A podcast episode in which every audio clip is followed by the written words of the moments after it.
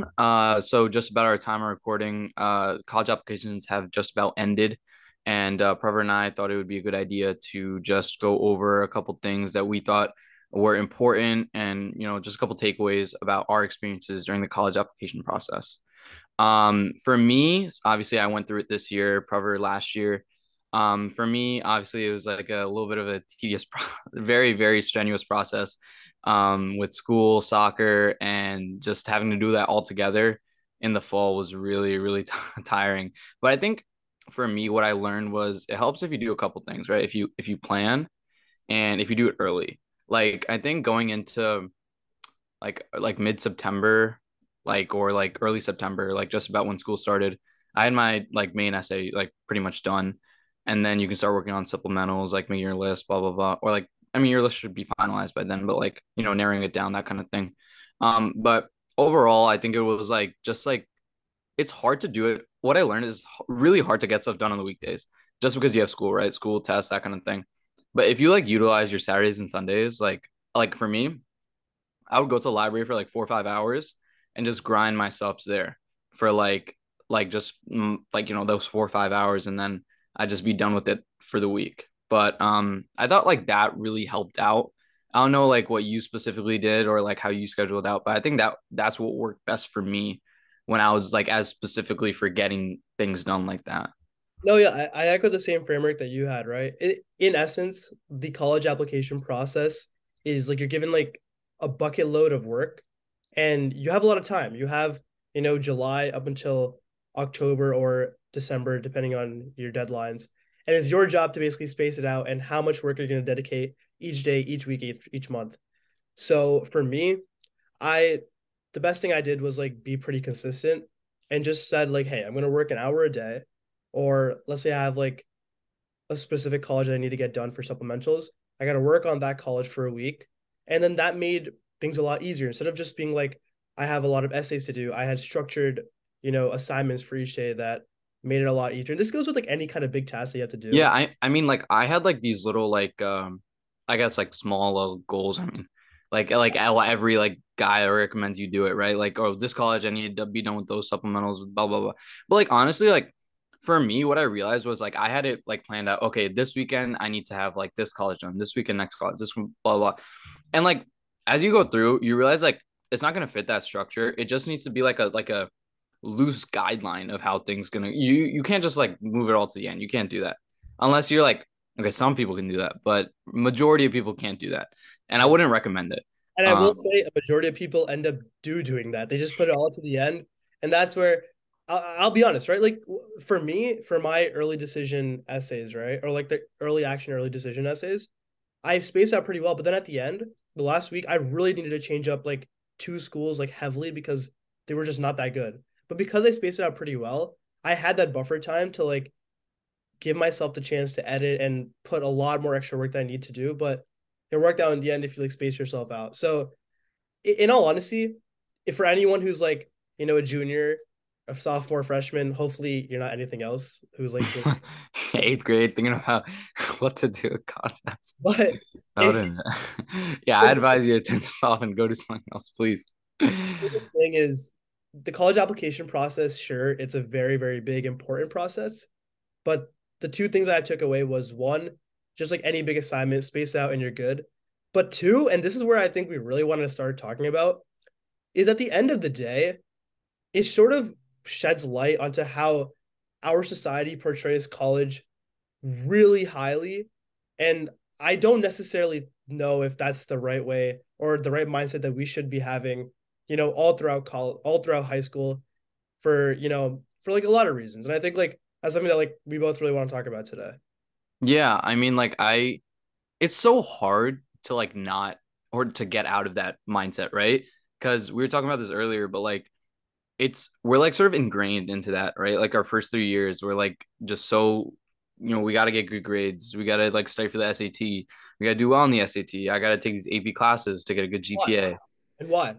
Because that's what like people tell us to do. and like and like no one is gonna just be like, damn, I'm not gonna do that. Because then what happens? You think you do like not so great, and then you have like a less G- less high G P A, and then people think you're basically worthless, and then you go to um you know whatever college that's not like prestigious, and then you know you're in your eyes you're deemed like you know unsuccessful. And I think like you were saying, like society is like you know it just keeps feeding into that one mindset that people need to have. you know it's like it's like when you go into high school, the whole point of high school is to excel so you go to college. It's not that you get to learn and, you know, grasp some of these, like, you know, take advantage of some of the classes that you get access to. It's like, I got to position myself in the best position to get into an an amazing college or a good college, right? And I'm not this, I'm not here to say, like, I disagree with that thinking. Like, I had this, I adopted that mentality, and I think- right. I was I was just about to say, like, it's hard for us to say it's easy. I mean, it's easy for us to say it like this, just because it's not like we like totally stepped outside the matrix and we're like, you know, we're doing our own thing, going to like community college and doing it like that. We're like, it's we're now we're reflecting on it and we're saying, like, you know, it I doesn't. Think, I just think know. The biggest takeaway, right, is you obviously need to be goal oriented, and like the goal is like getting into a good college. But I was victim of completely forgetting about the present and the fact that, like, sure, I need to get a good G P A, but I also need to learn. So oftentimes I'm just studying like a few days before the test for like a math test or like any kind of, like, I don't know, science, biology, and then completely forget about it after, in the sense that I just cared about, the only thing I'm caring about is getting a good G P A, or if it's A C T, grinding for the A C T. And I'm not really focusing on the tangible skills or the knowledge that I've gotten. And I think that's something where I think like the first three years of high school, if I could go back and appreciate the learning that I had, and, you know, maybe just take, put college like as like this long-term goal, but the short-term goals are that I need to, you know, soak all this in. That's like one thing where I think I was to take advantage of more clubs, just even attending them, and take advantage of, you know, the way, change maybe the ways I studied a little bit, just little things like that. Yeah. And I think like, because of that intense nature of like, of the competitiveness, right? I think that's what led us to see so much like like rivalry between like people who like used to be friends, of like, oh, like I got in here, you won't get in here. Like, I mean, I saw it, and like barely any decisions have come out. Oh, like she didn't deserve to get into this school, but I did, kind of thing, you know? And like like okay, so basically you're you're defining someone off of, you know, a decision that some like a group of like sixty-year-old dudes took like, you know, ten minutes to read through someone's application and decided what kind of person they are. Does that really change who they are? No, whether they got in or, or they, they don't. It's someone's ten minute judgment on that person. And that's why you're touching upon like the social aspect of, you know, yeah, and how I think it's, I think it's kind of mess, but you know, cause I, it's a mess, but I, I don't want to blame like the individual, right? I think people obviously like they might have a competitive spirit and things, but this whole system around us has been built in the sense that there are limited spots to some of these very prestigious and deemingly highly successful colleges, and getting into them is hard. And whoever has like the better application on paper is essentially going to get in more often than not.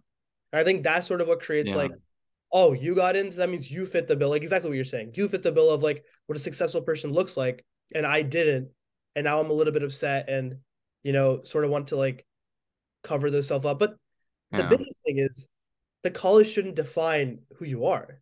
Yeah, exactly. Because like like you said, right, like how we think of it, like, oh, the numbers on the sheet, your G P A, your S A T score, your E Cs or whatever, those define who you are. Is that what we're reduced down to? Is that what we're reducing, exactly, how we judge other people down to, you know? And I think that's what how it's like these past few months, how I've seen it is like that is how a lot of people, it's like, I mean, like obviously not everyone, but a lot of people are like changing to judge people solely based on numbers on paper. And like, okay, you weren't doing that like two years ago. You weren't doing that a year ago. And why are you doing it now, right? It doesn't change someone or how you perceive someone, and it shouldn't now. And I think people should really realize that just because it's for college and it's your envy that's driving this, it shouldn't, you know, that shouldn't be the one thing that completely changes it. And I do want to touch upon another thing too, where, you know, getting rejected is also just as harmful to like how we feel, not even you know, like if someone gets in, that's one thing how we feel. But if you get rejected, you also, a lot of people, I can recount that I felt this way. A lot of people feel like their self-worth is tied to the college they were supposed to get into. And then when they don't get into it, they feel like everything that they've done has been for waste.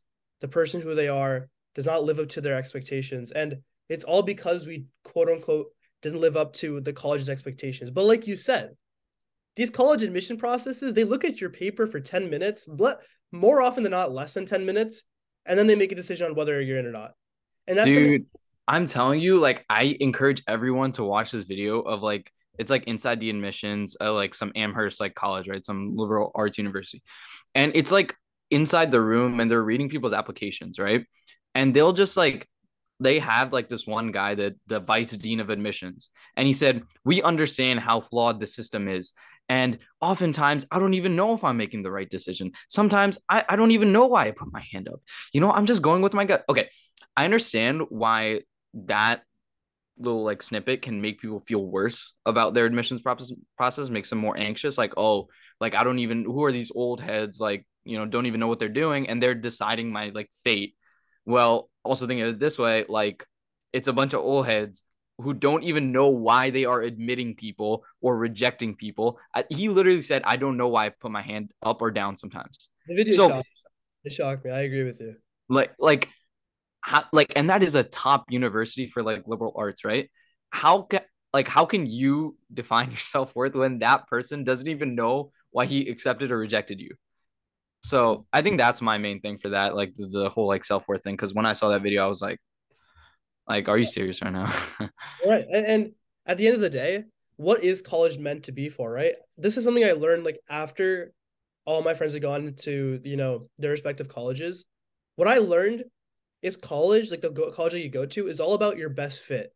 It's not about which college is ranked the highest amongst, you know, within like business or within U S News, U S News, top one hundred. All that stuff, right? Like, that's how we, that's how I define success. And I promise you a lot of people probably did. But, you know, some person, some person's fit might be a public school, which is a cheaper option and still offers a pretty good educational opportunity. Some might be, you know, a community. This is a pretty extreme case, but it might be it might be community college. But the point I'm trying to say is that we just focus too much about what other people's validation will give us in terms of what school we want to apply to, instead of thinking, what is going to best position myself to advance the interests that I have and put myself in the best, you know, career spot. And typically, you know, prestige does help with the career spot, but there's also the friends that you want to make, the community you want to be yourself around, yeah. The clubs, the interest, all those things. And sometimes we lose sight of what college is really meant to be.